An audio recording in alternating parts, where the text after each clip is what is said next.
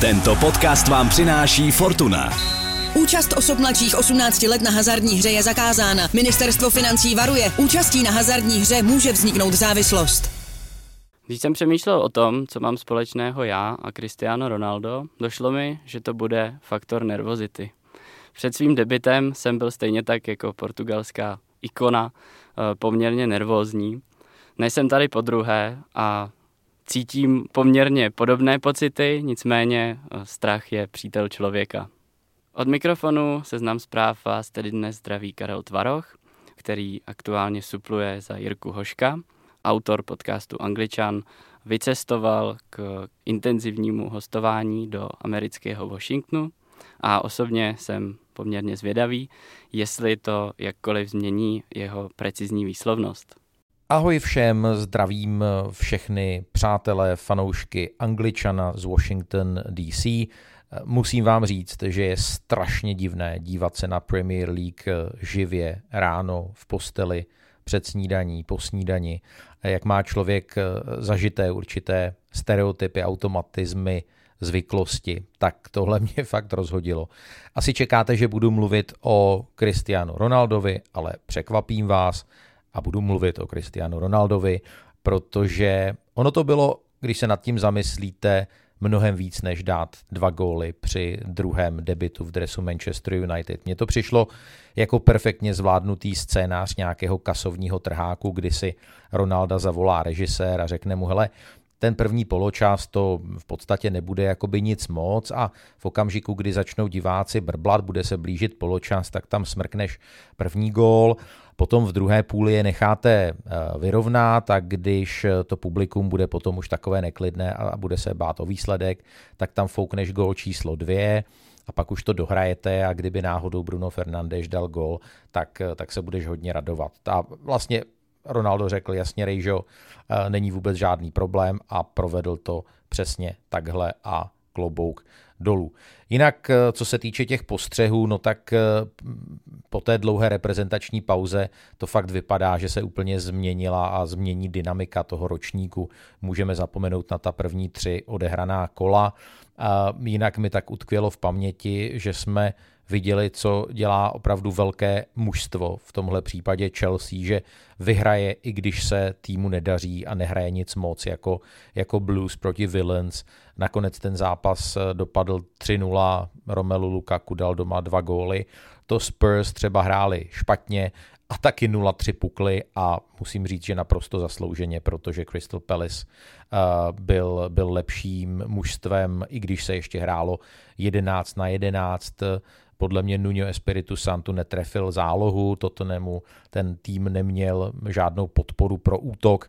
Mimochodem Harry Kane nejenže neměl střelu na branku, ale neměl ani dotek s míčem v soupeřově 16, což fakt nepamatuju. No a poslední postřeh asi Mohamed Salah meta 100 gólů v Premier League pokořená jenom ve 162 zápasech, fakt velký výkon egyptiana a u něho bych mimochodem připomněl, protože člověk má někdy sakra krátkou paměť, že tenhle borec kdysi patřil Chelsea, kde se neprosadil, respektive kde nedostal tu správnou příležitost, což už ale je tak trochu v propadlišti dějin. Ale každopádně mějte se krásně, brzy se s vámi těším na viděnou a naslyšenou Boys and Girls. Spurs mají konečně nějakou trofej, byť jde o ocenění architektury nového stadionu. Arsenal zaznamenal svou první výhru, zlepšil dosavadní skóre na 1-9 a odlepil se ze dna. English Football League slaví své 133. narozeniny, počítáme-li datum prvního kola. Romelu Lukaku se trefil vůbec poprvé na Stamford Bridge. Návrat Cristiana Ronalda do divadla snů napsal pohádkový příběh. Hráčem měsíce srpna se stal podle očekávání forward Hammers Antonio, manažerem Nuno Espirito Santo.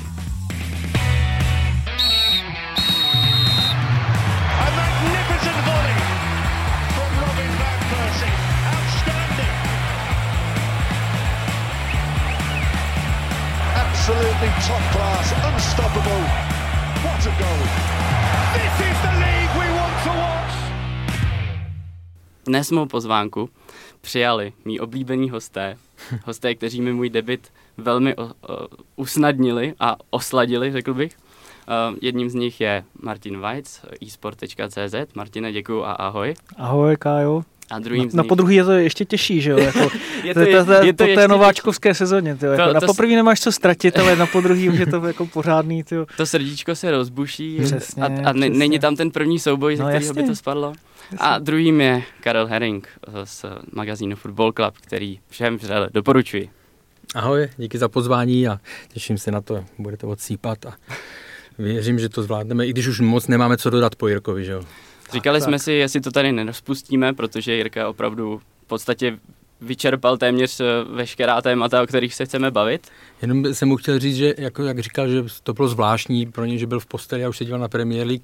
Já jsem to zažil jednou, to bylo v- v Argentině 2001 a tam jsem se probudil a hrála se italská liga. V 9, v 10 jsem ještě opravdu ležel v posteli a AS Dream tenkrát získal, eh, získal titul. Tak eh, a mně to přišlo úplně v pohodě, že jsem ještě mohl ležet a v klidu jsem se díval na fotbal. No, takže za mě to bylo dobrý. Co Já jsem- dělal tehdy v Argentině? To bylo mistrovství světa hráčů do 20 let, tam byl Petr Čech, Jan, To je eh, fakt vlastně, no. Eh, Já jsem, já jsem právě jsem přemýšlel, eh, že věděl jsem, že Jirka nám bude posílat nějaký vzkaz a říkal jsem si, že pravděpodobně s tou jeho uh, bystrostí a, a zkušeností tak pokryje téměř všechno, o čem se budeme chtít bavit. Tak jsem si říkal, že se zkusíme podívat trochu do historie, konkrétně do roku 1888, kdy byl založen soutěžní ligový fotbal v podstatě na světě. A tento rok byl mimochodem rokem, kdy eh, například Brazílie zrušila otroctví a v Londýně řádil jistý Jack Rozparovač. A Tak to je od té podobně doby jako to rozpáral vlastně, obrany jako a tak dále, od, od té doby ty titulky. A když to přepočítáme, tak uh, anglická uh, fotbalová nejvyšší soutěž uh, započala svůj 134. ročník. A mě by zajímalo, jestli byste dovedli takhle jako z hlavy říct aspoň nějaký ten zakládající klub. Bylo jich tehdy 12. Tak určitě ze Preston- severu Preston, Preston, tam byl, ano. a určitě Newcastle, Oni o- o- Sunderland. Sheffield tam byl nějaký? Ne. Nebo, nebo. Ani, ani jeden Oni-. Preston, Preston máte jediný. Obecně tenkrát, nebo aspoň co si dobře, jestli si dobře vzpomínám, tak eh, na začátku tam byly hodně ty kluby, ani ne tak londýnské, byť něco Právě, tam bylo, severu, no. ale spíš Přesně prostě tak. střední jako, eh, a, a severní, tam, kde byl průmysl a tak Byly dále. tam že veškeré kluby z Midlands, a nebo severně od Midlands, jo. což, což je strašně zajímavý, protože vlastně Birmingham je od Londýna asi 180 km na sever. A nejjižněji tedy byly kluby z Birminghamu, což byl West Bromwich Albion a Aston Villa. Mhm. A zbytek byl vlastně, když to vyjmenu, eh, byl tam Everton, Stoke, Blackburn Rovers, Preston North End, na který jste si výborně Mhm. vzpomněli. Mimochodem vyhráli celou soutěž. Oni bez porážky, Bez že pak to porážky. vlastně navázal A na pak to. To se dobře pamatuje. Pak jediný, kdo je dokázali za tu šíleně dlouhou mm-hmm. historii vlastně zopakovat, tak byli Invincibles z Arsenalu z eh, 2003-2004, což mi přijde úplně úžasný. Pak tam byly ještě Derby County, Notts mm-hmm. County, Burnley, Bolton Wanderers, Accrington a Wolverhampton Wanderers. Mhm. Mm. Crington Stanley, to je to je krásný název mimochodem. Po, po pár ročnících se v roce 1892 IFL expandovala, tehdy to bylo na celkem 28 týmů a to se rozdělilo už na první a druhou divizi. Ale to bylo historie, pojďme do současnosti. Těch událostí kol bylo poměrně dost, což v podstatě naznačil i Jirka Hošek v tom krátkém medailonku. Uh, Martine, co ti tak nejvíc utkvělo v paměti? Tak samozřejmě eh, musel to být eh, Cristiano Ronaldo a jeho úžasný návrat eh, na Old Trafford. Samozřejmě kromě toho i to, že vlastně všichni ti favorité vyhráli, včetně Arsenalu samozřejmě. Favority. V, v souboji 19. s 20. Teď nebo jak to bylo. poctivý záchranářský souboj. Volal, Takže favorit, no. mě volal táta naštvaný, že se Arsenal nikde nevysílá, protože si říkal, že musí tentokrát vyhrát.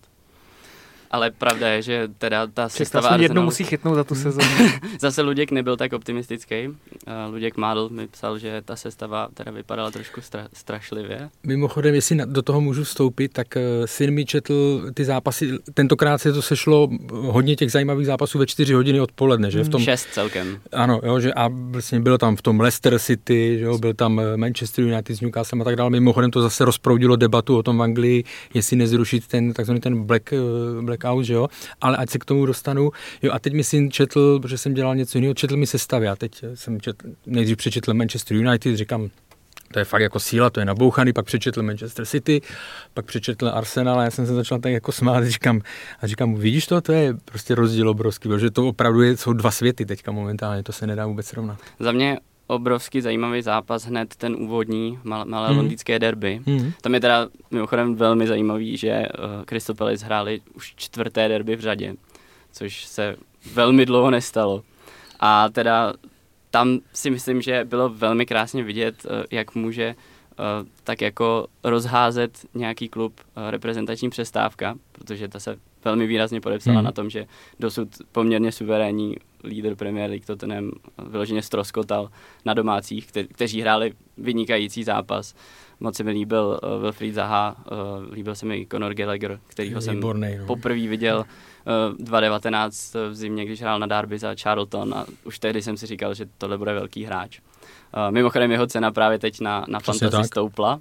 Jo, o kolik? Uh, o, o 0,1, myslím, že oni to vždycky zvedají takhle. Ještě v pohodě ale, ale určitě to, to byli vynikající hráči. Martine, kdo byl podle tebe tou ústřední postavou, kromě Cristiana Ronalda tohohle kola?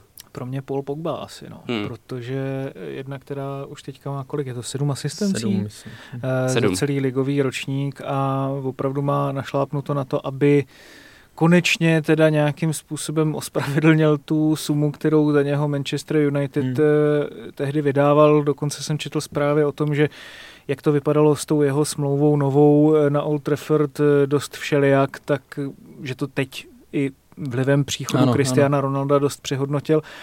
Já jsem dost přemýšlel, a k tomu se asi, asi ještě určitě dostaneme, v čem vlastně ten příchod Cristiana Ronalda má smysl pro United z toho herního a celkově toho jako systematického pohledu, ale vlastně ono to tak ani být nemusí nutně, protože United tak jednak jako úplně nefungují, a jednak mi přijde, že to tak mentálně právě všechny pozvedne a konkrétně vlastně i Paula Pogbu, který vlastně jako jediný, co asi potřebuje k té své hře je motivace. Když eh, ji nemá a dostatečně se prostě na ty zápasy nesoustředí, tak v nich není a prostě člověku pak přijde, že to neustále odehrává na 30%, tak teď jsme možná viděli, jaké to je, když to odehrá aspoň na těch 70, dejme tomu. Mě, jako, když jsme začali tím zápasem Crystal Palace Tottenham, tak uh, jednak ty jsi zmínil uh, Conora Gallaghera, což já jsem ho viděl už proti, myslím, hned v prvním kole proti Brentfordu a hodně zajímavý, hodně zajímavý hráč, teda ten, jako nepřehlednete ho v tom zápase a ještě se mi líbil uh, samozřejmě ten debit Eduarda, že, který tam vešel, možná si učí, dvakrát učísnul a dal gól, že, protože... To za to 27 bylo, vteřin. No, a... Takže to bylo famózní a, a, a hlavně zase jo, bylo vidět, ať je to jak chce, jako Crystal Palace je sice rival pro Brighton třeba, ale jako musím uznat, že tam jako atmosféra na tom stadionu, co oni umí udělat, je famózní. Mně, mně připadá atmosféra na Selhurst Parku, že je to něco, jako kdyby jsme přenesli jojíček. Nej, tak, nejblíž něco jako k tomu, co jsme zvyklí. Uh, Přesně tak, je to, je to hodně, hodně živý, hodně dynamický mm. a dovedu si představit, že to dělá hráče třeba o 20% lepší. Hmm. Martine, myslíš si, že ta, ta dynamika těch zápasů, viděli jsme teďka několik opravdu, řekněme, i vyhrocených zápasů, zápasů, které byly soubojově pikantní, byly, byly bohaté na uh, takové ty střety 50 na 50, uh, byly tam i ně, některé neš, nešťastné zranění, byly tam tři červené karty. Myslíš si, že je tohle všechno dopad toho, že jsou fanoušci zpátky? Svým způsobem hmm. určitě. Další věc, čemu se to dá asi přisuzovat, je ten volnější uh, režim, ve kterém teďka rozhodčí pískají dost možná, protože ty kluby už taky trošku vědí, že si můžou dovolit na tom hřišti víc a že můžou přitvrdit. Já třeba to připodobním, když jsem viděl vlastně zápas Slávě se Slováckem a teď jsem viděl, jak se tam Martin Svědík přikrývá pusu a něco se tam snaží říct těm svým svěřencům jsem si úplně jistý, že jim říkal, ať prostě do toho jdou daleko agresivněji, že si to můžou dovolit, nejenom proto, že to je prostě v Edenu a že asi byli nějakým způsobem nervózní a všechno, ale i, i to, že je na těch zápasech cítit. Já třeba, když jsem viděl ten, tu potičku uh, Tangangy se no, Zahou, se Zahou no. tak mě to přišlo jak, tyjo, tak teď jsem se přenesl zase jako někde k Vinímu Jonesovi prostě s uh, Tony Adamsem do 80. let, že to jsem prostě už strašně dlouho neviděl. To, to v podstatě už skoro byl až jako boxerský souboj. A mně to přišlo mě, jako bezvadný. Prostě. Už tam měli no. Tanganga ven, podle mě. No, no, První no. žlutá za ten faul, který byl absolutně prostě... Vlastně jako, mohl to stihnout hodně rychle. Nesmyslný že a ještě botička, kde se fakt, protože to nebylo jako jemné strkání, že to tak bylo normální. Taky důležitý říct, že tomu předcházel vlastně pravděpodobně faul hmm. na útočícího hráče Tottenhamu, teď si nevím, kdo to byl. A ta, ta situace asi měla skončit tím, že, že se měl zakopnout balon, protože... Jasně, no. Jasně, ale... Já si myslím, že se musí jako nějakým způsobem asi najít balans mezi tím, kdy teda se chrání zdraví hráčů. Hmm. Jedna věc je samozřejmě Harvey Elliott byl zraněný, ale nemyslím si, že to bylo kvůli tomu, že by ten zákrok byl nějakým způsobem přehnaně jako ostrý nebo, nebo tak, nebo že by to byl vlastně vůbec jako nějaký extra faul, jo. Ale druhá věc je, že jsem si jistý, že mm, fotbal nějakým způsobem chce trošku vrátit eh, do té hry jako emoce a eh, reakci fanoušků vlastně, no, která třeba i v tom anglickém prostředí no. vlastně jako tolik, ona je jako situační jo, hmm. a když se tam vrací právě na základě toho, že ten zápas začne trošku bublat, hmm. tak eh, to potom má taky grády a, a, a lidi prostě o tom se budou bavit a to je prostě přesně to, co si myslím, že je zájem toho fotbalu, no. Jestli je to zájem toho stranu, těch hráčů jako, a jejich zdraví, tak to je Přesně otázka, tak, no. jako celou dobu se bavíme o tom, že se musí chránit hráči, no. musí se chránit ofenzivní hráči, takže ten balans je velmi těžké takže, najít. Jo. Když se podíváme teda na jednoho z asi, asi největšího smolaře kola, hmm. což je Harvey Elliot, který hmm. předváděl vynikající výkony a na svůj věk stále ještě 18 hmm. let, tak uh, se jevil jako možná nejzajímavější mladík letošní sezóny. A ten zákrok na něj Eh, vyvolal hodně emocí, eh, vyvolal hodně, hodně emocí už, už přímo na stadionu. V podstatě ten zápas by se dal označit eh, svojí dynamikou do zranění Harveyho Eliota a po zranění Harveyho Eliota, protože do té doby opravdu měl grády, měl, měl náboj a přišlo mi, že to tak jako zkazilo chuť všem z toho mm. fotbalu. byl tam hezký okamžik, kdy, kdy ho odnášeli a on, on ještě zatleskal fanouškům, kte, kteří mu tleskali taky. No, no. Uh, nicméně ten zákrok nebyl nějak brutální, byl to spíš smolný zákrok, jak Martin naznačil. A teď vyvstává ta otázka, jestli mhm. zákrok, kterým prostě přerušíte kariéru hráči, dost možná ji i ohrozíte, byť to není, kdo ví, jak brutální zákrok, zákrok s úmyslem ho zranit, jestli má být trestán červenou kartou. Jako, já když jsem se na to díval, tak jsem, eh, hned potom vlastně oni to nemohli zopakovat, že jo, ten záběr se, eh, Sky se rozhodlo to neopakovat a eh, Gary Neville o tom mluvil v tom smyslu, že si myslí, že to je faul na žlutou, ale že tam prostě přihledli k tomu, že ta to zranění okamžité a ta situace prostě, že, že to se přiklonilo k té červené. Ale jako já když se na to podívám, jasně, tak nebylo to tak, že by vůbec nemluvím o nějakém úmyslu, to vůbec ne, jo. ale když jasně nebylo to ten, kdy vyjede tou podrážkou někam e, k holení nebo ke kotníku, ale když se přece, a musí se brát v, v, jako v potaz i ta intenzita, ta síla, která do toho byla a ten, ta rychlost a to bylo přece jako extrémně hmm. vysoký. Takže ten prvek té zodpovědnosti za svoje tělo v podstatě. No tak samozřejmě, jo, protože v tu chvíli, když to přeženu, tak v tu chvíli s takovou intenzitou a s takovým tím se z toho těla říkám, přeženu to stává zbraň. Jo. Hmm. A jasně nebyl to klasický, řekněme, prošlápnutý nebo tohle, ale byli tam takové, oni vlastně se cvakli trošku ty nůžky. Jo. Hmm. Ono tam měl jednu nohu podle mě ze předu, druhou ze zadu, aspoň z toho, co jsem viděl. Takže za mě jako debaty o tom, že by to jestli to není žlutá. Já vždycky si vzpomenu ještě na případ eh, Milan Baroš, Lukáš Štětina, jak ho tam ze zadu sroloval, Milana Baroše, prostě. A tenkrát Vladimír Šmice řekl jednu zajímavou věc, říká, já bych vám všem přál, v vozovkách, jako říká, přijeďte do Chaber a tam vám ukážeme, jak vypadá takový zákrok. Jo? Jestli budete polemizovat kvůli té intenzitě, právě tam byla ta intenzita nejšilnější. Jestli je to žlutá nebo červená. Jo?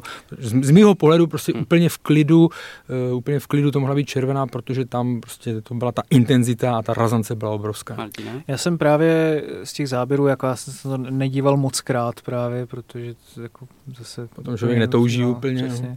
Ale z těch záběrů, záběr než ten oficiální. Já jsem viděl jenom ten z hlavní kamery, teda musím říct. A naštěstí dost daleko. Když jsem, když jsem to viděl, tak jsem tam tu intenzitu vlastně takovou neviděl. Mm-hmm. Jo ale jako nevím už teďka, protože jsem se na to taky koukal z mobilu, prostě díval jsem se na jiný zápasy, eh, jestli, jestli eh, teda upřímně řečeno to nebylo jako nějakým způsobem zpomalený nebo tak, proto prostě radši to nechávám teda tohleto na posouzení Karla a jestli tam ta intenzita byla, tak si myslím, že rozhodně jako asi je teda na místě, že tam červená nějakým způsobem měla být. No, ještě další věc, jenom jako já k tomu jenom mm-hmm. přidám, když jsme se bavili vlastně s, o tom, jestli se to má dávat kvůli těm následkům ano, je to tak, řeší se to taky v České lize, když mm-hmm. se to, jsme to řešili s rozočíma, třeba teďka ten loket, co byl na Filipa Panáka, co tam měl tu bouli, no. tak tam právě v ve prospěch červené karty převažuje ten následek, to znamená, ať už je to krev nebo prostě nějaký jakoby velký zranění. 20 ten rozhodčí boule. má nějak si jako dát eh, napočítat do pěti,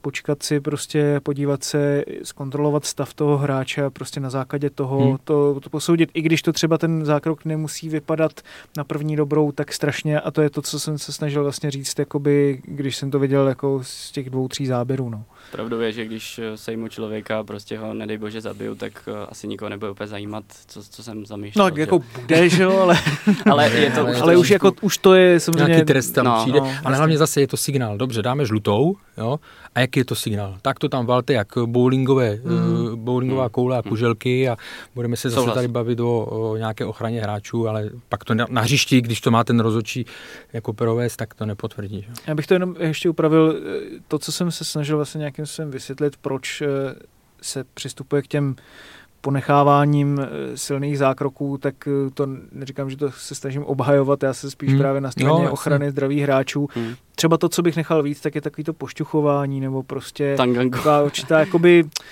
lehce jako nenávist nebo nevraživost, eh, lépe řečeno mezi dvěma týmy. A to je to, co, tak je to, přesně, tak je to a to je to, co, to je to, co si myslím, že tím divákům chybí a to, co prostě má opravdu jako takovou tu šťavnatost. To, co, to, co i vyvolávají ty no. fanoušci vlastně. To udělali Antonio, když tam mrsknul s protihráčem jedním. Hmm. Jinak ze zajímavých čísel Chelsea zaznamenala sobotním vítězstvím nad Aston Villou už svou šestistou výhru v historické tabulce Premier League. Uh, historické tabulce vévodí Manchester United, ten maj, ty mají 690 vítězství.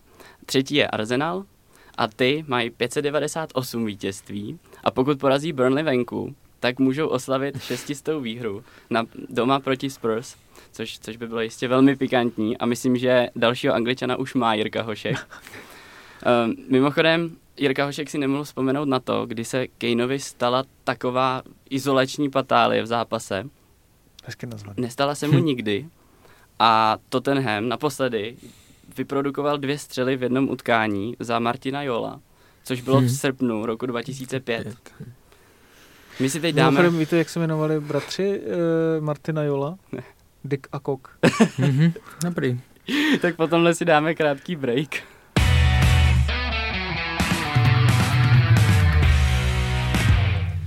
Posloucháte stále podcast Angličan, který je doma na Spotify, Apple Podcasts nebo na nové platformě podcasty.cz. A my teďka trochu zabrousíme do divadla snů. Jak už Hošek říkal, ten debit Ronalda asi nemohl být o moc lepší.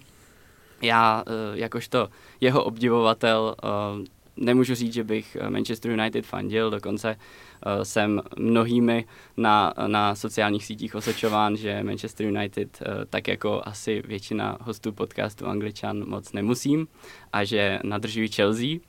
Musím říct, že s příchodem Ronalda asi začnu používat víc superlativů v eh, souvislosti s tímhle 36-letým Portugalcem.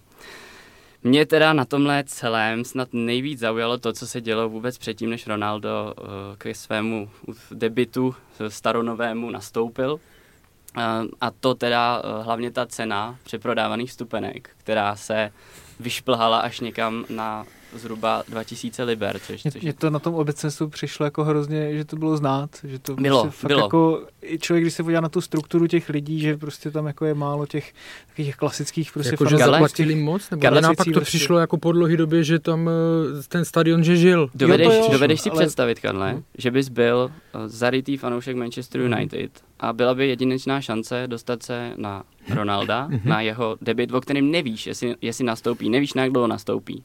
Dovedeš si představit, že by si za to dal takovýhle ranec. A dovedeš si představit, kolik by za to dal, kdybys to věděl? Myslíš si, že by v tom byl ještě hodně velký rozdíl? Já ti to řeknu takhle, já když si vzpomenu, ale do toho mě trošku navrtal uh, můj starší bratr a on mi to pak vrátil. Když si vzpomenu, kolik jsem zaplatil za lístek na finále ligy mistrů Liverpool, eh, Real Madrid a eh, ještě když si vzpomenu na ten výsledek a na ten průběh, tak... Ale gol krásný, ne?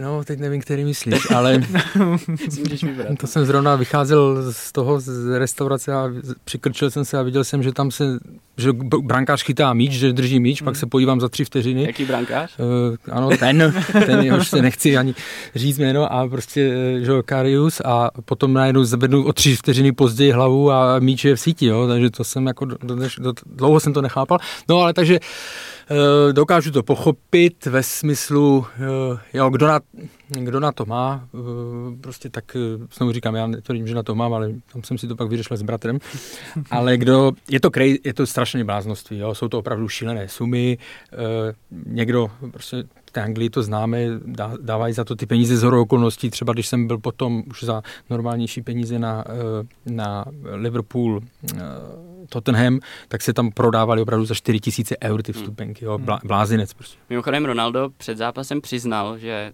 cítí určitou Hmm, nervozitu, což mně přišlo eh, nesmírně hezký, nesmírně lidský. V podstatě návrat. dal, jako dal opravdu najevo, Hmm. že mu na tom Hmm. hodně záleží. Před zápasem měl proslov k hráčům. Eh, Myslím si, že od prvních minut bylo vidět, že do toho zápasu dá hodně. Samozřejmě nebylo to o nějakém fyzickém výkonu, že by se vracel jako blázen, ale, ale na druhou stranu dopředu eh, předvedl opravdu hodně a i přesto, že mu podle mě ten zápas eh, vyloženě nesedl, myslím si, že eh, mu tam spousta situací hodně nevyšlo, tak eh, se dá tenhle výkon samozřejmě korunovaný dvěma brankama považovat za hodně, hodně úspěšný vstup. Hmm, hmm. Jo, jo, stoprocentně. Jako zase u těch emocí, já, já prostě s Cristianem Ronaldem mám takový dlouhodobý problém a teď ještě úplně ponechám stranou samozřejmě Je jednostranný, obvinění- není to vzájemný problém. Ten opravdu ne, teda. To si myslím, že Cristiano Ronaldo, jako, ten Pro mě, ani neví, jako, to kde je. Česká republika, jako, ale um, ne, tak spíš, spíš jako teďka ještě ponechám úplně stranou ta obvinění, která padala Jasně. na jeho hlavu s eh, ohledně potenciálního znásilnění Catherine Majorgy, což, eh, Což už je asi 12 let starý, Hmm. stará kauza. Mimochodem No, letělo jasně, letadlo s ale- nápisem, No, no. že jo? No, jako další věc je, že to prostě soud odložil s tím, že um, na základě prostě toho, co je dnes k dispozici, není možné to určit zpětně, což jako byly tam ohledně toho prostě strašně zvláštní tahy ze všech stran, ale z té Ronaldovi taky, že vlastně se snažil umlčet vlastně uh, tuto eh, ženu, se kterou měl uh, určitý styk před těma 12 lety a kdo ví jaký. No, ale jenom jako jsem chtěl říct, jako obecně u Ronalda mám problém, jako že vždycky přijde všechno takový jakoby strojený, jako takový voskový. Jako kdyby byl ve FIFA třeba. Mm, jo, no, ale i ty emoce, i, i vlastně všechno je to takový jako staged, jak kdyby, jo. A to je ten můj nějaký hmm. vlastně problém, že... A nedělá to to, jak on je jako vždycky upravený, vždycky vypadá v podstatě dost podobně. Jo, jo, jo, ale mně přijde, že jak kdyby prostě věděl, že ta kamera je na něm jakoby absolutně pořád a podle toho hrozně jako upravuje to své chování.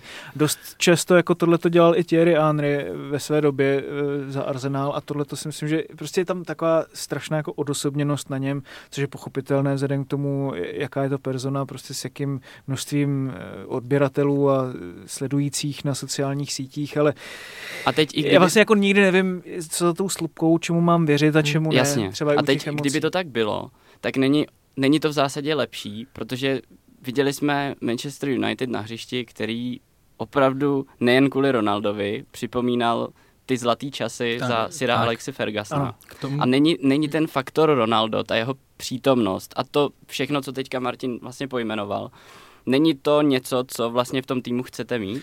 No samozřejmě, jako eh, já jenom se vrátím, nebo na mě ten dojem, já jsem ten zápas eh, neviděl, protože jsem sledoval jiný, ale pak jsem viděl sestři, že eh, četl jsem reakce a tak dále.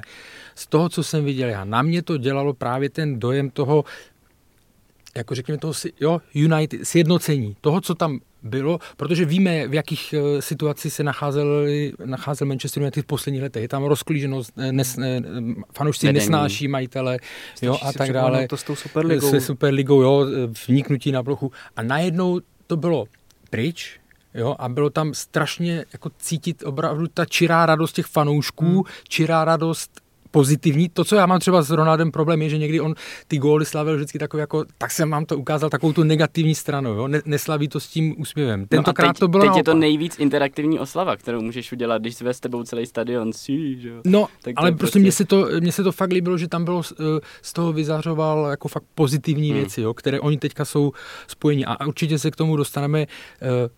Jo, bude, samozřejmě, tohle byl zápas proti Newcastle United, Hmm. který bude mít svých problémů dost a tak dále. Ještě Mimochodem uvidíme, velmi dobře bránil Newcastle v tom zápase a v Ale- by se dalo říct, že ty góly Ronalda byly dost velký minely golmana Woodmana. A, no a hlavně to dobře přečetl Ronaldo, že tam třeba dorážel, že jo, nebo přečetl si hmm. A co chci říct, a to, asi se tomu ještě teďka budeme věnovat, ten jeho přínos nebudou jenom ty, ty góly, ale spousta věcí okolo, prostě jo, ať už co se týká týmu, profesionality, jo, jít vzorem mladým, vyžaduje od všech pro, profesionalitu. Můžu pak k tomu říct i pár, Martin teď něco dodal, ale pár, co jsem si vyčetl, pár historek k tomu. Takže je to fakt eh, pro, pro Manchester United, je to super eh, tah.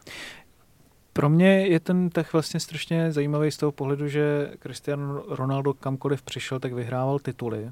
A to je prostě něco, co Manchester United strašně potřebuje. Hmm. On vlastně nepotřebuje takový ten něco jako Juventus, jo, že ten poslední dílek do skládačky pro to, aby oni vyhráli ligu mistrů. Tam Manchester United teďka nepomýšlí. Oni po, pomýšlejí na tu konzistenci těch výkonů, tak, aby mohli zautočit na titul v Premier League, na to, aby se dokázali třeba dostat přes zatažené obrany, jako byl ten Newcastle. A tam zase pomáhá to, když vám Paul Pogba vysekne asistenci, kterou absolutně nechápete, kvůli které se prostě jdete podívat na ten fotbal, že tam někdo prostě vymyslí něco absolutně výjimečného.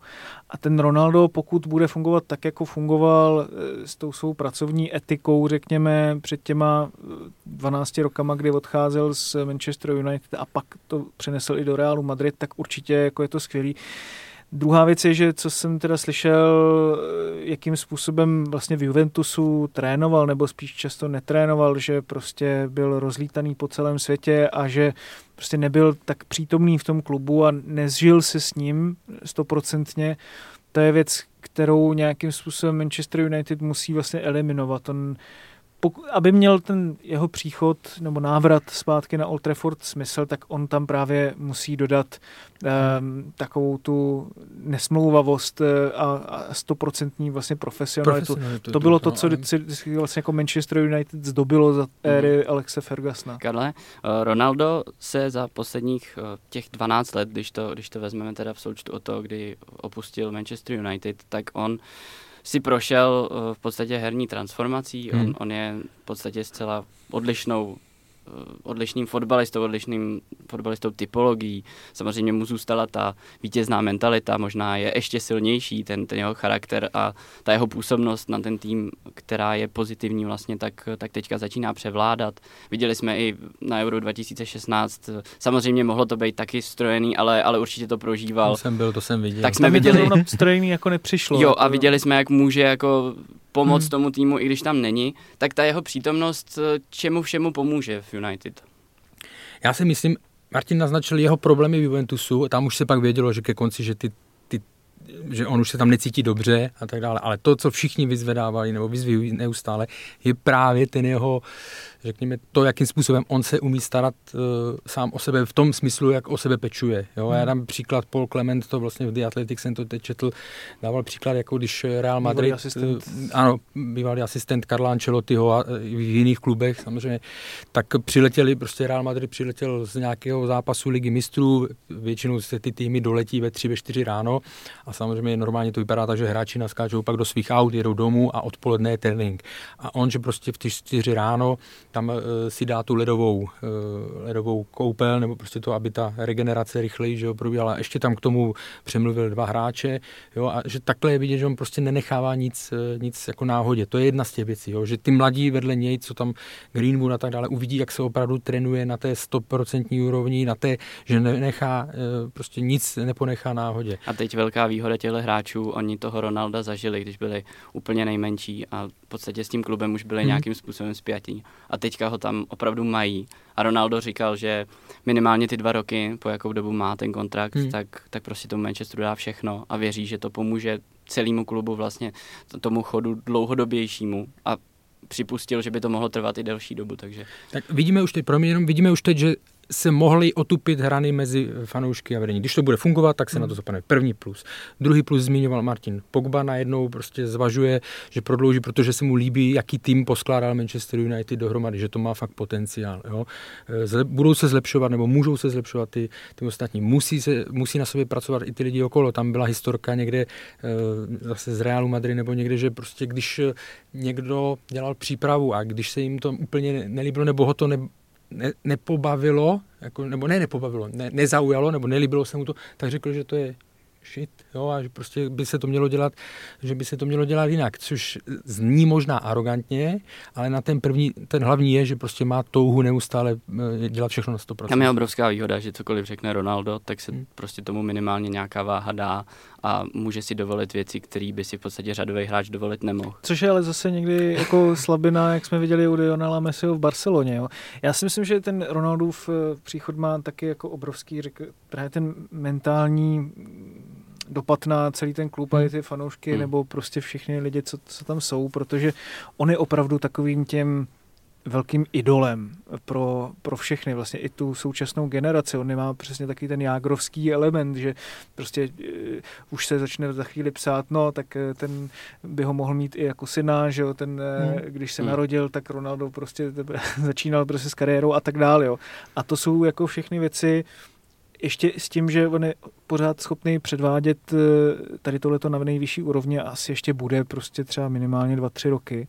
To je další věc, že prostě on hraje, jak kdyby mu bylo třeba 31 nebo 32 eh, nějakému jinému hráči a, um, a biologicky tam taky ale, bude no, někde. No, no. Ani se hrozně líbil teďka článek teďka nevím, jestli to byl Jonathan Liu nebo Barney Rooney, někdo na Guardianu prostě o tom, jak ta jeho obsese tím vlastním tělem, tím individualismem, těma číslama vlastně je něco, co ty lidi strašně fascinuje, třeba na těch jako různých jako forčenech nebo redditech a neustále tam připoustovávají to, jak eh, člověk o sebe může pečovat tak, aby byl jako opravdu ten jako nejlepší verze sama sebe, takovej ten, co, což vlastně souvisí s tou dnešní nějakou, nějakým tím duchem doby, prostě toho sebezdokonalování, eh, práce na sobě a tak dále. A on tady tohleto je ve fotbalové verzi a myslím si, že to na spoustu těch hráčů a, a, a vlastně všech okolo toho, toho klubu bude strašně působit, ať už třeba si občas zaletí udělat nějakou reklamu na uh, ústní natahovač do Japonska nebo, nebo tak něco. V podstatě tuhle úlohu by se dalo říct, že uh, svým způsobem na hřišti momentálně splňuje Romelu Lukaku, který přišel do Chelsea. Uh, dalo by se říct, že Liverpool má už tak jako zpátky ten, ten svůj uh, skvělý tým a vypadá to, že začínají být v nějakém rozjezdu. Manchester City má podle mě nejblíže v Pepu Guardiolovi k nějaké jako dokonalosti a k tomu, tomu pilování a tam, tam vlastně je strašně eh, zajímavý kontrast. Eh, dejme tomu, že tyhle čtyři celky asi se shodneme, že hmm. budou hlavními aspiranty, nebo možná i jedinými aspiranty na, na zisk titulu. Ten Brian to nevydrží. a e, dalo by se říct, že e, v podstatě tři z nich jdou poměrně uh, podobnou cestou, zatímco uh, Citizens bez hrotového útočníka, bez, bez takového toho uh, hvězdného targetmana uh, vyrazí do boje a zatím se nedá říct, co z toho je lepší. Ale bude to určitě hodně zajímavý sledovat. Karle, co myslíš? No, jako souhlasím, že my jsme vlastně že jo, s Jirkou tady měli jeden díl před sezónou, myslím, a bavili jsme se o tom, jestli to bude Manchester City a díra, anebo nejdramatičnější. A zatím teda, jo, jsme na začátku, vím to, ale z toho, jak je, se, jak je to poskládané, ty kádry a tak dále, tak uh, mi to zatím vychází, že bychom se mohli dočkat, jak to bylo v Moulin Rouge, spektakulárního spektáklu, jo, že by to bylo fakt jako sezona, prostě jak víno, kdy ty čtyři to tam budou, samozřejmě, že klopítnou někdy nebo tohle, ale že to bude fakt souboj tady těch čtyř. Mně se hlavně strašně líbí, že hm, kolikrát jsme třeba měli souboj o titul, ale byl to souboj chromých se slepými. Jo? Počkej, mluvíme pořád o Premier League? Protože já si, jestli si pamatuju poslední mistry, tak to byly prostě týmy dosahující dokonalosti. Jo? Já myslím, že, City. Ne, ne, ne, já myslím, že Martin si... zůstal u bratru Martina Jola. No, jo. ne, ale tak jako vzpomeň si na Leicester. Že? To jo, ale to už jsme zase si... pět roků. Jo, jo, jo, ale o to, o to mi jde, že teďka si prostě vždycky měl třeba a no, ale to je právě to, že tehdy se bojoval přišla... o ten titul a pak přišli právě až ty uh, ta neuvěřitelné, ta dokonalost Liverpoolu, Manchester City, jediný vlastně souboj o titul, který svedli Manchester City a Liverpool byl právě takový, že jako to nebyl, nebyl ani pořádný souboj o titul, to bylo jenom prostě takový jako... Já jenom připomenu, že Liverpool tam asi vyhrál 16 zápasů v řadě a no, stejně ale, Ano, ale to nebylo, byl, nebylo, to takový, to byl... nebylo to takový klasický, že prostě se prohraje někde na Blackburnu a ten druhý ho přeskočí a pak zase Oni prostě přijde další. Tam nebyla ta dynamika, tam to, se to, z toho, to z toho nějakým způsobem trošku vysosalo no, prostě nějakou tu napínavost. je špatně. Ne, je to tak. Jako, že... Ano, ale teď máš právě tu eh, ten souboj o titul a zároveň tu dokonalost mě přijde. Přesně tak, oni ty celky vlastně taky to tak vnímám, jo. Ta Chelsea prostě teď dostali jediný gól, to byla penalta hmm. Hmm. proti Liverpoolu, pak geniálně to ubránili v podstatě. Stačí se podívat na ty skóre, co mají, nějakých 11, 1, 9, 1, 9, 1, 14, 3 nebo něco Si takový. vzpomeňme na ty předchozí sezóny, kdy tam opravdu, že Leicester tam byl a pak eh, a třeba první půlka sezóny byli, někdo z těch favoritů no. měl problémy a pak se tam teprve vracel. Teď už oni jsou tam eh, de facto připraveni na všech, na všech bodech, jako jsou, je to famo, mají to famózně poskládané, bavili jsme se o tom, Chelsea chyběla jedna, jeden prvek do mozaiky, mají ho tam Lukaku. City Uvidíme, samozřejmě se posilili, ale to, co jsme říkali, i to, co si teď zmiňoval, uvidíme, jak se poperou s tou absencí toho. U Liverpoolu já třeba mám zase problém, jestli nezačnou reagovat dřív, nevím, jak v téhle sezóně, ale e, začíná se to tam moc zakonzervovávat. Což Oni zase potře- to nešťastné zranění Eliota možná tomu no, pomůže nějaký rotaci. Může, a... no ale jako myslím, že i neudělali tolik eh, jako posily, že jo? Tak, eh, hmm. jak Což bylo zase strany... odůvodnění tou jejich politikou, protože no, ano, oni v posledním a, desetiletí neskutečně je... zvedli platy. Oni, oni v podstatě tak, no. se víc začali soustředit do sebe, že jo? No, a zase a jsme viděli, že teď prodlužují. Jestli je to, je to otázka, jo, protože potřebuješ občas tam přinést nějaký hmm. uh, Mimochodem, dva novější prvky jako té konkurence. Když se podíváš na Salaha, tak to, to, co předvádí tuhle sezónu, jasně, to, to je jen tak neskutečně konzistentní hráč.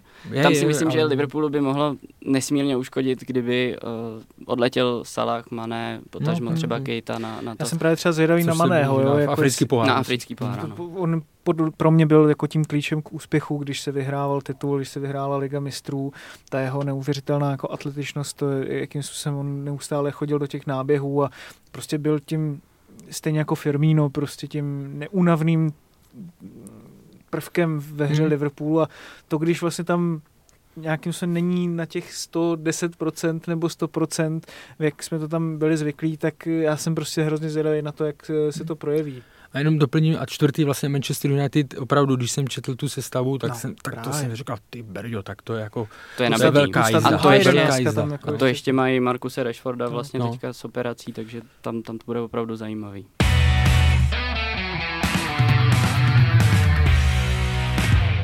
Posloucháte nadále podcast Angličan a nyní bychom se koukli na hodně aktuální téma, eh, téma, které pravděpodobně bude eh, provázet eh, fotbalové fanoušky, fotbalové týmy a, a v podstatě kohokoliv, koho zajímá sport minimálně příští sezónu.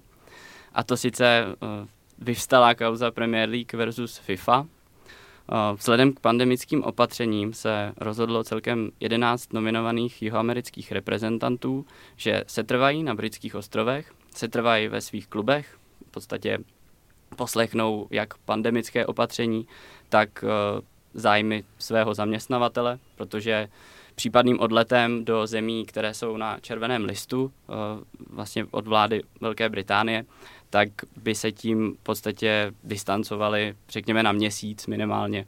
Tam by potom následovala nějaká 14-denní karanténa, samozřejmě hotelu, spojená i s různým testováním mm. a, um, a pak, pak samozřejmě ty dopady kondiční by, by taky nebyly úplně nejslavnější. Pak tu byla čtveřice Argentinců, Lo Celso, Buendia, Martinez a Romero. Ti se vydali i přes veškeré tyto překážky, i přes v podstatě uh, jakýsi zákaz v Brazílii, tak, tak nakonec eh, k utkání se dostavili. Nicméně eh, během utkání... Brzy byli odstaveni. Byli odstaveni během zápasu Argentina-Brazílie minulý týden, což, což je poměrně slavný incident, eh, tak, tak teda ten zápas byl ukončen a teď samozřejmě pikají, hráči toto nemu pikají i finančně a jsou teďka odstavení v karanténě. Jenže ty, co neodste, neodcestovali, tak zase čelili eh, hmm. v týdnu nátlaku Mezinárodní organizace FIFA, která eh, samozřejmě eh, upřednostňuje zájmy v podstatě národních celků, které by v tom v té hierarchii, tak jak v podstatě existuje už dlouhá léta, tak mají slovo nad těmi mnohem bohatšími kluby, řekněme. A vyvstává takový problém, eh, čí zájmy vlastně by měly mít hmm. přednost. Máme tady prostě pandemická opatření, máme tady zájmy zaměstnavatelů, reprezentací, pak je tu nějaký zájem samotného hráče, pak je tady perspektiva diváka. Je tam opravdu hodně aspektů, na které je potřeba hledět. Martine, na jaký straně barikády bys byl ty?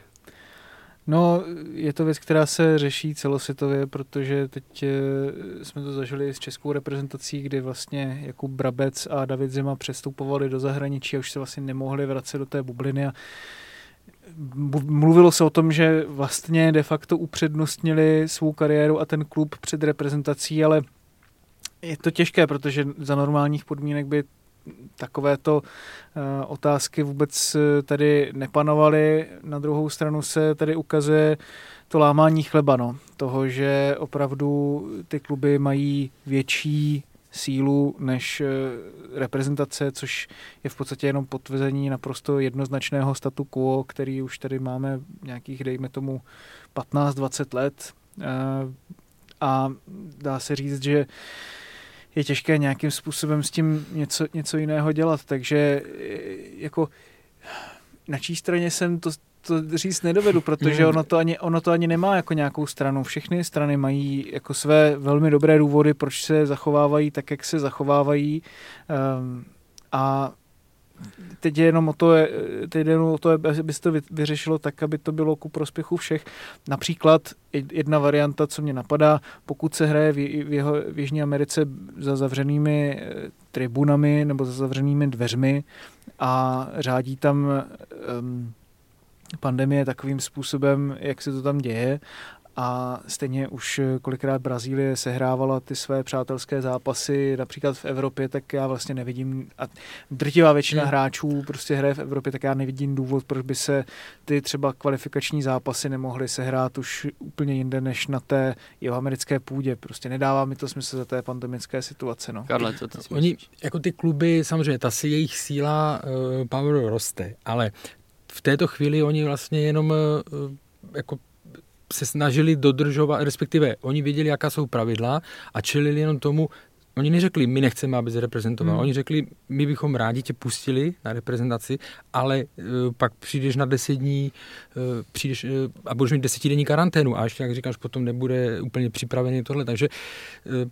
jako nejtěžší to je pro hráče. Ty chtějí reprezentovat, nemohli a tak dále. Já si, ale ta situace podle mě asi FIFA měla vědět, měla tomu začít nějak, nebo předcházet, měla vstoupit eh, dřív do jednání s britskou vládou, mimochodem pro říjnové už se chystá, hmm. Eh, pro říjnový reprezentační jako okno už se chystá eh, ok, výjimka. Plus, výjimka. plus teda by to mělo obsahovat i v podstatě vyslaný delegáty, který by měli dávat do, dohlížet jo. na to, že, že se dodržují nějaký ty opatření. Přesně tak, ale ten, to, nejlíp to podle mě zhrnul Pep Guardiola, který říkal, když hráč jede a vrací se, deset dní stojí když hráč nejede, pak vznikne tam, já to pak dovysvětlím, tak vlastně taky pět dní hrát nebude, protože tam šlo o to, že Brazílie, vlastně, aby se vyhnuli tady těm situacím, to bylo z minula, že, že někdo nahlásí, náš hráč je zraněný, on nepřijde na repre a hned následující kolo ligové nastoupil, že? Takže tam proto ta FIFA dávala ten pětidenní trest, jo, nebo jako tu, tu stopku na pět dní, no a tím pádem to museli, Brazílie o toho ustoupila a tak dále, jo, ale je to, je to prostě složitý. No. Takže tady v podstatě eh, by se dalo říct, že ta pandemie svým způsobem urychluje něco, o čem v podstatě se nechtělo úplně diskutovat, nechtělo se to úplně řešit. Měli jsme tady prostě nějaký problém, že kluby v podstatě jsou proti těm častým reprepauzám, které rozkouskují ten, ten, ten režim a můžou opravdu spáchat takovou neplechu, což eh, jsme viděli teď právě například na tom Tottenhamu, který v podstatě přišel o, o jádro obrany, v podstatě i o tu kostru mužstva a, a dá se říct, že i vinou některých zranění potom nejenom ty pandemické opatření, tak to v podstatě může neskutečně uškodit těm klubům. Teďka, teďka jakoby když se na to podíváme, teď Arzen Wenger, který vlastně je hmm. velmi důležitá osoba v organizaci FIFA, tak uh, navrhuje aby se kvalifikační systém malinko upravil, respektive hodně upravil. um, chtěl by v podstatě skondenzovat ty, ty, to období, kdy se, kdy se budou hrát kvalifikační utkání, dejme tomu do maximálně dvou měsíců, hmm. kde by se všechno podstatné odehrálo, ty týmy by byly potom už, už zase ty hráči od sebe, normálně v klubech.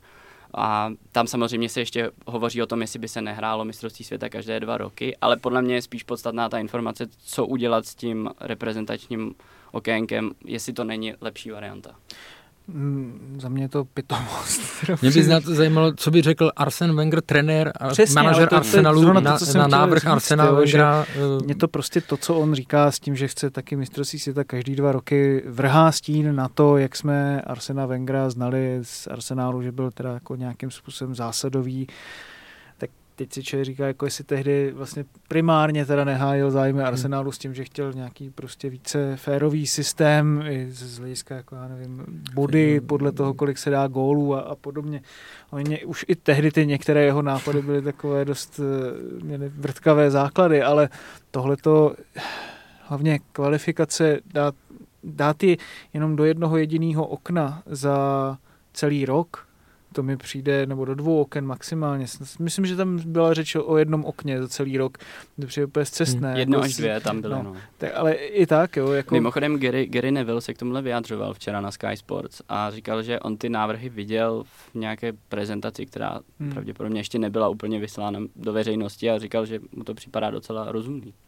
Jako kdyby to byly dvě okna, tak ještě bych to dovedl pochopit, no, že to je prostě, jedno je třeba někdy na podzim v říjnu a druhý je někdy na jaře v únoru nebo v březnu. A dá se mluvit o tom, že tam prostě ty hráči aspoň máte, v, jako když je máte v jednom okně, tak budete mít vždycky strašně moc zraněných třeba kolikrát a ne, není tam ta výkonnost, která by eh, nějakým způsobem odpovídala tomu, eh, jak to ve skutečnosti je. Na druhou stranu vezměme si, že vlastně takhle to funguje i u těch velkých turnajů jako takových, že prostě hráči už tam přijedou ve špatném fyzickém rozpoložení, roz, rozboření po celé sezóně. Kdyby třeba aspoň měli, já nevím, dva týdny na to, aby tam za tu reprezentaci něco natrénovali a pak se třeba sehráli ty 4-5 zápasů, tak mi to dává jako docela smysl. A tom případě si myslím, že se o tom dá uvažovat, jo? Že, že by se takhle ta okna jako zhustila a zbytek by byl prostě reprezentační fotbal. Na druhou, jako, a ještě další věc, myslím, že s tímhle s tím by souhlasil i Arsen Wenger jako trenér. Ne? Co mi tak napadlo, my už z fotbalistů děláme pak eh, mnichy nebo obchodní cestující, který bude z roku, bude trávit doma tak eh, dva měsíce, protože to je další měsíc. Eh, jo, musíme brát i tohle třeba jako z pohledu normálních životů, že jo.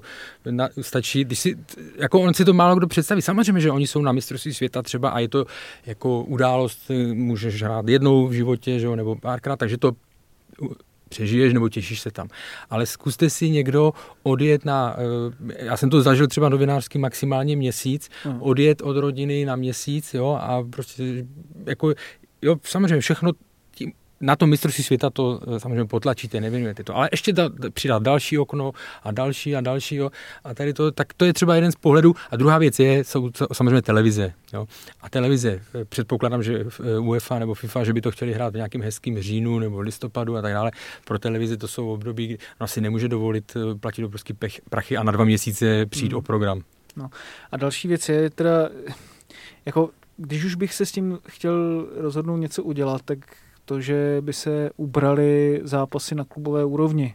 Jako protože, ano, samozřejmě na jednu stranu se vždycky argumentuje tím, že čím víc zápasů, tak tím víc příjmů do toho eh, pro média, respektive eh, za prodej, od médií, práv. za prodej televizních práv, ale to je takové řešení jako, když chcete vyřešit dopravní situaci ve městě, takže přidáte další pruh pro auta, jo, a tak do kdy jich budete přidávat prostě ty pruhy a neustále tam budeme mít další a další zácpu podobně, jako je to třeba v Los Angeles.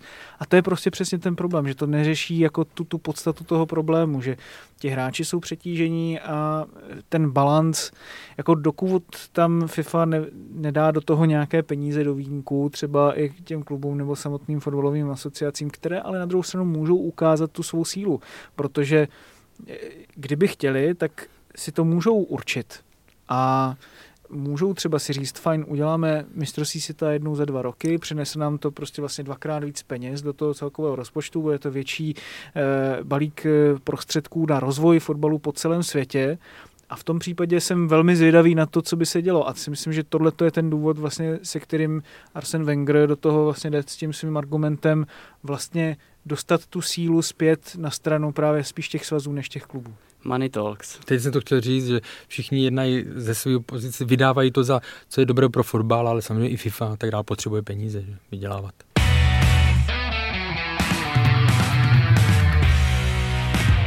Tak my se teď přesuneme na fantasy. Uh, já musím říct, že mám vyloženě radost z, z tohohle kola, protože um, sestava Angličana tentokrát poměrně zabodovala. Uh, povedlo se nám uh, nezařazení uh, Antonia, naopak se nám povedlo ověnčit kapitánskou páskou Romela Lukaka, což vyneslo nějakých asi 26 bodů. Pánové, jak jste, jak jste na tom vy? neúplném čtvrtém kole. Ne. Tak Mar- Slavné to není. Může začít. Šel já 66 bodů. To Takhle, jde, to jde. já jsem spokojený, ale uh, vím, že teďka se hodně řešila wildcard, jo, že ty Použil? víš, ty, samozřejmě, ty víš, že jsem to hlásil, že už jsem ti to hlásil po prvním kole, že, že už na druhé chystám, protože jsem to první dělal ve spěchu. A, a pak našel jsem, nějaký transfer. Pak jsem, už jsem kole. využil i to, ježiš, jak se to teď jmenuje, ta karta, já si vzpomenu ten, kdy můžete vlastně na jedno kolo vyměnit celou jedenáctku. Jo, to je, to je vlastně wildcard na jedno kolo. No, ale ona má přesný free hit nebo něco Jo, free hit, ano. No, nebo něco takového a to se mi teda taky vyplatilo. Já bych potřeboval na každé kolo se stejnou. Ale jako bohužel... to je eh, princip té hry. Ano, no, kapitána eh, Lukáka jsme měli, asi nás bylo z těch 6 milionů, nebo kolik to hraje, tak si myslím, že nás bylo tak 4 miliony no všichni, 558, 93, no, přesně tak. Jo, eh, já jsem, teď jsem spokojený s tou sestavou, trošku jsem, jako, mohl jsem mít víc, kdybych Sancheze nechal v brance, ale já tam narval Lorise, že, takže... A máš tam nějakého hříšníka s červenou kartou? No, myslím si, že ne. Antonia jsem taky vyndal, ale mám mám pocit, že jsem si udělal dobrou strategii a teď už nechám Martina. Martine, co ty?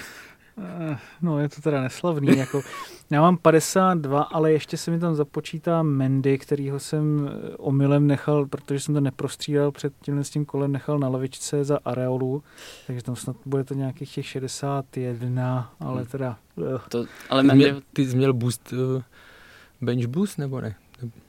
To se ti jinak nezapočítá, ne. když ho máš na lavici totiž. No tak když ti nehraje, tak se jo, to automaticky prohodí. vystřídá. Jo, jo, tak to jsem myslel, že už tam je automaticky, teda, to jsem nevěděl. No a mě to právě přijde divný, že to tam takhle není. Takže tak doufám, si to takže doufám, že se mi to započítá, teda no, ale tak je to celkem. Asi ne, nevím. Ale jinak oba jste nad průměrem teda. Jestli jo, mi to tady ukazuje. To není vůbec špatný. No, a, co, a co se týče dalších změn, má, máš už Karle třeba připraveno něco? Eh, já jsem si vypsal širší seznam, vlastně jsem ti i posílal takovou fotečku, že tam vpravo nahoře, ne vlevo dolů, to ale vpravo Conora. nahoru jsem si tam dal toho Conora Gallaghera ještě za pět a půl, že jo, nebo tohle.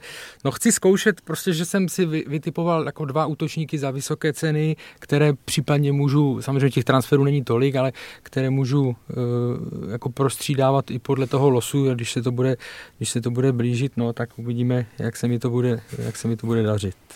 Já tam asi musím udělat nějakou změnu v útoku, protože Bamford sice nepodává nějaký úplně špatný výkony, ale No, Toho už jsem vyhodil, ten Leeds, Antony, no, já jsem předtím Ten Leeds zatím vyhodil. se nevypadá tak dobře. Ten Jesus se mi osvědčil v zápase s Arsenálem, ale prostě zklamává mě, no. já teda, dohnal mě. Já teda musím říct, že mě se ty změny teďka dělají poměrně složitě, protože ten tým vlastně relativně funguje Nakonec jsme se rozhodli s Jirkou Hoškem, že vystřídám. Máš příjemný starosti. Vlastně. Každý trenér by chtěl mít. Jo, tak teď jsme poskočili v lize Angličana bylo asi 500 míst. Byli jsme asi 13, 1300 někde. Teď jsme se dostali někam na 500, tak už to vypadá trošku líp. A prodali jsme teda Trenta, no, což se úplně nevyplatilo, ale zase díky němu jsme se dostali na Chimeneze, který získal krásný hmm. jeden bod. Takže. No, tak to dá, Trent 12. No. já, já, jenom nejsem zvyklý být v nějaké soutěži 3 milion 758 tisíci, no, to mě trošku znervozuje. Mimochodem Ronalda v tom minulém uh, týdnu koupilo historicky nejvíc manažerů, co, co kdy se stalo. To je strašně či takový jako komerční, nebo jak to říct, na první dobro, to, to mi každý.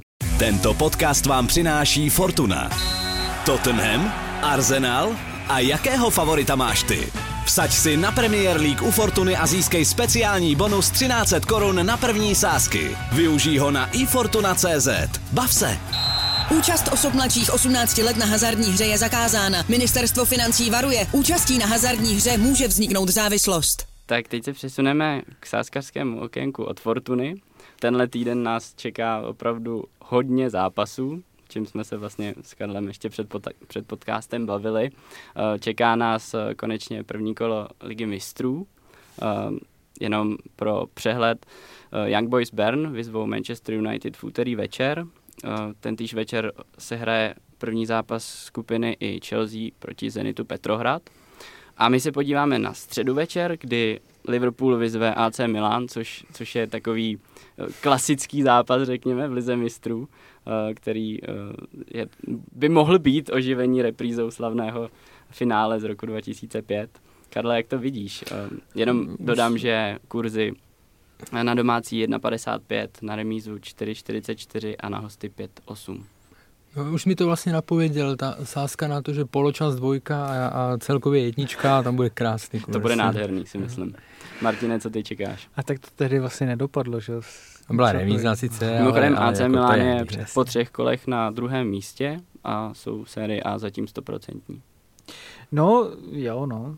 Je to klasika. Těžká, kdyby, kdyby teda AC Milan měl pěknější dresy na letošní sezónu, by bylo ještě jako víc fajn, no. Ta Puma těžká skupina. Kazí, ale jo, tak ta jednička vlastně nezní vůbec blbě, no. 1,55 nebo kolik mm-hmm. jsi to mhm. říkal. Já bych do toho šel v kombinaci s něčím ostatním, si myslím, že to je docela fajn tam se asi dá čekat. Jako Milan teďka v Evropě úplně neválí v těch posledních letech a než nabere ty zkušenosti, tak si myslím, že to ještě bude chvilku trvat. Další zápas ve středu Manchester City proti RB Lipsku. Eh, tam, tam je docela zajímavý pro kontext, že Lipsko teď dostalo v sobotu nakládačku od Bayernu 4-1. Mimochodem vynikající byl střídající Jamal Musiala, který do utkání naskočil ještě v prvním poločase, což je muž, který tak jako upgradeoval ten vzorec eh, odchodů Angličanů do Německa, protože se z něj stal Němec.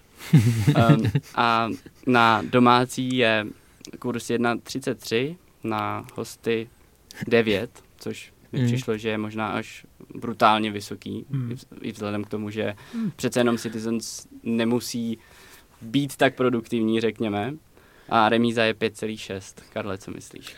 No, jako je složitý dávat kurz 1,33, hmm. jo, protože to je relativně nízký, tak možná si najít něco, ale věřím, Handicap jako ten, ten, no, ten rozdíl, ten rozdíl v té kvalitě mi přijde fakt eh, obrovský, když vlastně teď eh, Martin zmiňoval eh, Liverpool AC Milan 1,55, taky si říkám, že to je nízký, ale pro ty týmy je obrovský problém, když oni přijdou a nejsou zvyklí na tu intenzitu té hry. Jo. Lipsko to poznalo minulý rok, nebo minulou sezonu s Liverpoolem, že jo. Liverpool v obrovské krizi a, a stejně prostě si s tím Lipsko, říkám to správně, no, že, že si s tím nedokázalo uh, poradit, takže tam jako bych opravdu uh, nečekal žádné překvapení. Souhlasíš, Martin? Pak tady máme čtvrteční večer, kdy se West Ham představí v Evropské lize eh, ve své premiéře a tam bude určitě zajímavé sledovat, jestli nás, eh, respektive Alexi Krále, čeká jeho debit v drezu kladivářů eh, na domácí Dynamo, které v současnosti vede chorvatskou nejvyšší soutěž, tak je kurz 3, na remízu 3,55 a na hosty je 2,28. Já bych to strčil klidně na to Dynamo. Jednička, jasný. jako, West Ham prostě má tady tu evropskou pedigree, prostě, mm-hmm. která není úplně dobrá. No. Teda to si ještě vzpomínáme vlastně Slaven Bilic, tehdy vylítli někdy s nějakým druhým předkole mhm. Evropské ligy kolik je to, tři, čtyři roky naspátek, nebo bude a tolik ani ne? To bude ne, ne, ne, podle mě to není zase tak dávno. A to ale bylo, šli přes fair play nějakou. S nějakým přes, Slavem eh, Belupo, nebo s kým, s kým to a, vyletěli. Jako, prvního asi předkola, podle mě to nějak. Už nevím, no, ale, ale prostě byli, jako tím, jak nebyli ready. A Dynamo, Dynamo má ty evropské zkušenosti a dokáže hmm, zaskočit hmm. i favority. Má tam vždycky zajímavý hráče, chorvatský a anglický tým, víme, jak to dopadá. Ale já, často. Tak jako si myslím, já jsem celkem přesvědčený o té jedničce. A hlavně u těch anglických týmů s tou konferenční ligou, A ještě v... Jasně. Uh, nebo evr- Tohle je evropská, evropskou, tohle je pardon, ale evropská. prostě není tolik, tak, No. není tolik mistrů. Jo. A, Východní Evropa. A je to východní Evropa, přesně tak. A pro ně, eh, jasně, oni hrajou po dlouhé době zase poháry, takže neříkám, že to uh, podcení, ale narazí na uh, fotbal, který taky nejsou zvyklí a pro ně zůstává prioritou Premier League. Že? Zase na druhou stranu West Ham může vyslat hned několik východoevropanů. to, to, To může, no, no, pro jsem zvědavý, jestli Alex, Vlašiče to eh, bude zajímavý. Vlašič, Vlastně, že Jarmolenko, že jo, pak tři já, Češi. já jsem teď o víkendu viděl ten zápas, vlastně se, eh, se Southampton první poločas nic moc.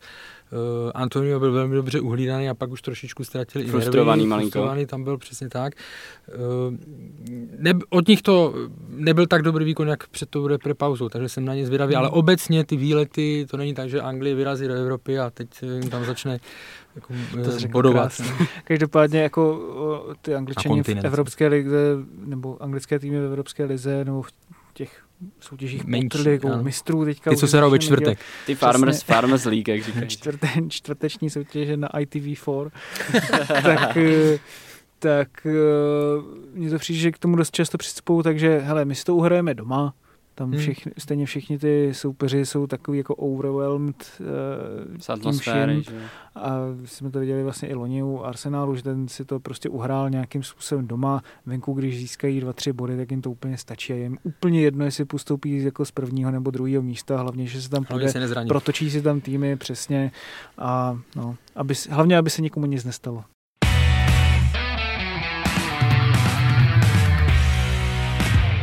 Tohle byl dnešní podcast Angličan.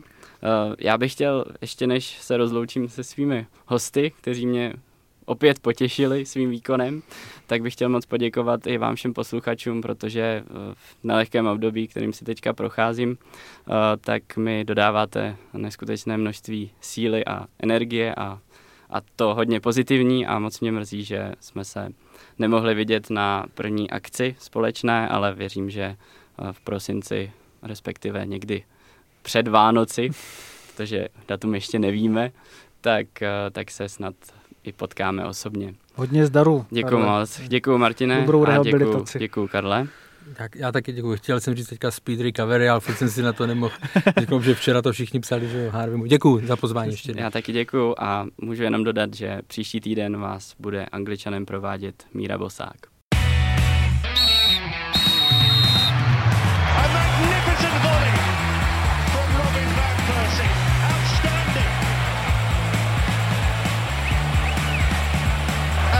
Something top class, unstoppable. What a goal! This is